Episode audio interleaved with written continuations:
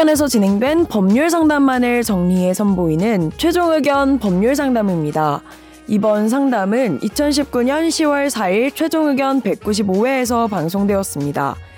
인테리어 업체와 계약한 A씨는 이후 시공 비용이 과하게 책정되었다는 생각에 계약금 환불을 요청했습니다. 하지만 업체 측은 계약서에 계약금 환불 불가가 명시되어 있다며 환불은 어렵다는 입장인데요. 이때 A씨가 계약금을 환불받을 방법은 전혀 없는 걸까요? 또 A씨의 경우처럼 시가의 착오로 계약을 무효화하는 것은 가능할까요? 오늘 최종 의견 법률 상담에서는 시가착오를 이유로 한 계약 취소에 대해 이야기 나눕니다.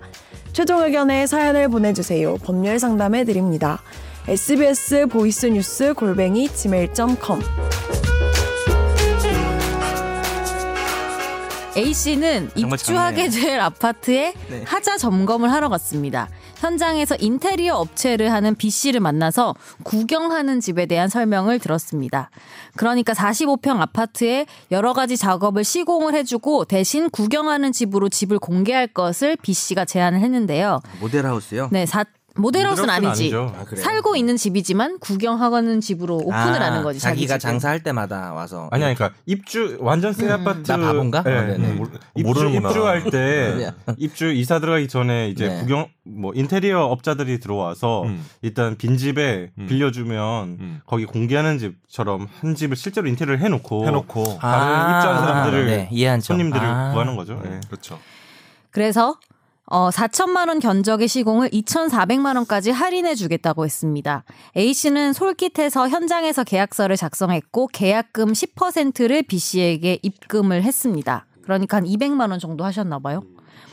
추후에 시장 조사를 해보니까 해당 금액이 시공 내용에 비해서 과하다는 생각이 들었습니다. 그래서 계약서 작성 하루 뒤에 B 씨에게 연락을 해서 계약을 해지하고 환불을 요구했는데 B 씨는 계약서에 명시된 내용이라면서 환불은 불가하다고 밝혔습니다. 질문은요, 계약서에 환불 불가가 명시돼 있다면 환불 받을 방법이 전혀 없는 건지, 그리고 계약서상에 환불 불가라는 것을 기재하는 것 자체가 위법은 아닌지 궁금합니다. 이런 경우가 있을 것 같아요. 그러니까 그렇죠. 뭐 일단 부동산 번- 계약도 네. 그렇고 뭐. 네. 어, 어, 어 떨까요? 첫 번째 계약서에 환불 불가가 명시되어 있, 는 상황이고 네. 환불 받을 방법이 없는지 음. 딱 계약하고 하루 뒤에 이제 의사를 타진하신 것 같은데 네. 어떠해요 음. 이거? 환불 불가라는 게 명시가 돼 있는 그러니까 계약금 환불 불가를 의미하는 거죠. 그러겠죠. 음, 네, 200만 원 계약- 정도는? 네, 통상적으로 이제 계약금은 우리 뭐 전세 계약을 하든 부동산 매매 계약을 하든 아니면 이런 인테리어 계약을 하든 간에 통상적으로 이제 10%를 걸고 나중에 이제 그 물건을 음. 구매하려는 아니 서비스를 구매하는 사람이 안 하겠다고 하면은 그 계약금을 포기하고 이제 서비스나 이제 물건을 사람. 제공하는 음. 사람이 자기가 안 하겠다고 하면 배액을 상환하죠. 그렇게 음. 되게 이렇게 계약이 돼 있는데 이런 경우에 사실은 계약금이 계약금 환불 불가라는 거는 기재하는 거는 이 위법이 없는 거죠. 왜냐하면 음. 그런 식으로 다 그렇게 계약을 하기 때문에 그게 뭐 공소양속에 반한다거나 그런 건 아닌 것 같아요. 근데 아예 뭐 물건 자체가 환불 불가, 뭐 하자가 있어도 뭐 이런 거 자체 이런 거면은 문제가 되겠지만 그렇죠. 계약금은 환불 불가하는 거는 사실은 계약금 관행에서 그러니까 계약금의 법리적으로 봤을 때는 문제가 없는 것 같고요. 이게 환불 불가 명시돼 있으면 이제 내가 이거 안 하겠다. 나 마음에 안 들어서 아니면 딴 데보다 비싼 것 같아서 안 하겠다라고 해지하는 걸로는 이제 그냥 계약금을 물리고 해지할 수는 있죠. 내가 낸 계약금을 화- 음. 포기하고 그런데 아예 애당초에 그 인테리어 업자분이 사기를 쳤다거나 음. 아니면 내가 어떤 중대한 착오에 빠져가지고 계약 자체를 취소를 시킨다거나 아니면 이, 이 A 씨가 이제 뭐 성년이 아니에요. 뭐한 음. 열몇 살밖에 음. 안 됐어. 뭐 그런 미성년자 계약이거나 이런 경우라면 그런 경우로 이렇게 취소를 하는 경우라면은 뭐 계약금을 돌려받을 수 있겠지만 해지 그냥 내가 마음에 안 들어서 해지하는 거는 좀 받기 어렵지 않을까. 근데 만약에 여기 아까 얘기하신 게 시장 조사를 해보니까 이게 네. 과하다는 생각이 들었다고 하잖아요. 그렇죠. 네, 뭐 네.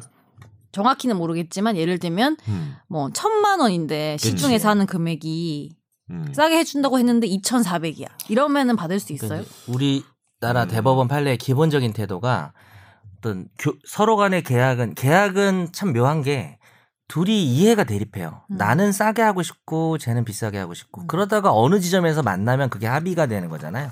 대립하는 상대방이라고 합니다. 대립하는 상호 간에 합의점을 찾은 건데 그렇다면 파는 사람은 언제나 비싼 걸 지향하고 사는 사람은 언제나 싼걸 어. 지향하기 때문에 자기가 알아봐야 된다는 게 원칙이에요. 음. 그래서 어 시가나 이런 그러니까 이게 우리가 시가의 착오라고 합니다. 시가의 착오나 사기에 관해서는 아까 김선욱 변호사 얘기한 것처럼 계약을 완전히 무로 돌리는 완전히 무로 돌려야 계약금 돌려받잖아요.